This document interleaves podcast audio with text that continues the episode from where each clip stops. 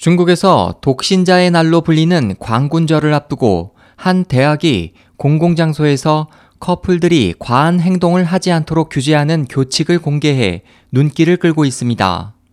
10일 영국 일간 인디펜던트지에 따르면 지린 건축대학은 최근 공공장소에서 서로 손을 잡는 행위, 어깨에 팔을 두르는 행위, 상대방의 입에 음식을 넣어주는 행위 등을 철저히 단속하겠다고 발표했습니다. 신문은 한 교원의 말을 인용해 이번 규칙은 학생들이 문명인으로 발전하는 것을 돕기 위한 조치라고 밝혔습니다.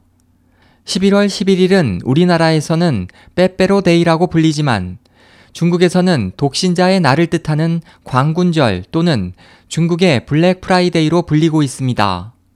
이날 중국의 독신자들은 그동안 고독을 버텨온 자신을 위로하고 격려하기 위해 물건을 구입하기 때문에 중국 유통업계에서는 가장 큰 특수 중 하나이기도 합니다.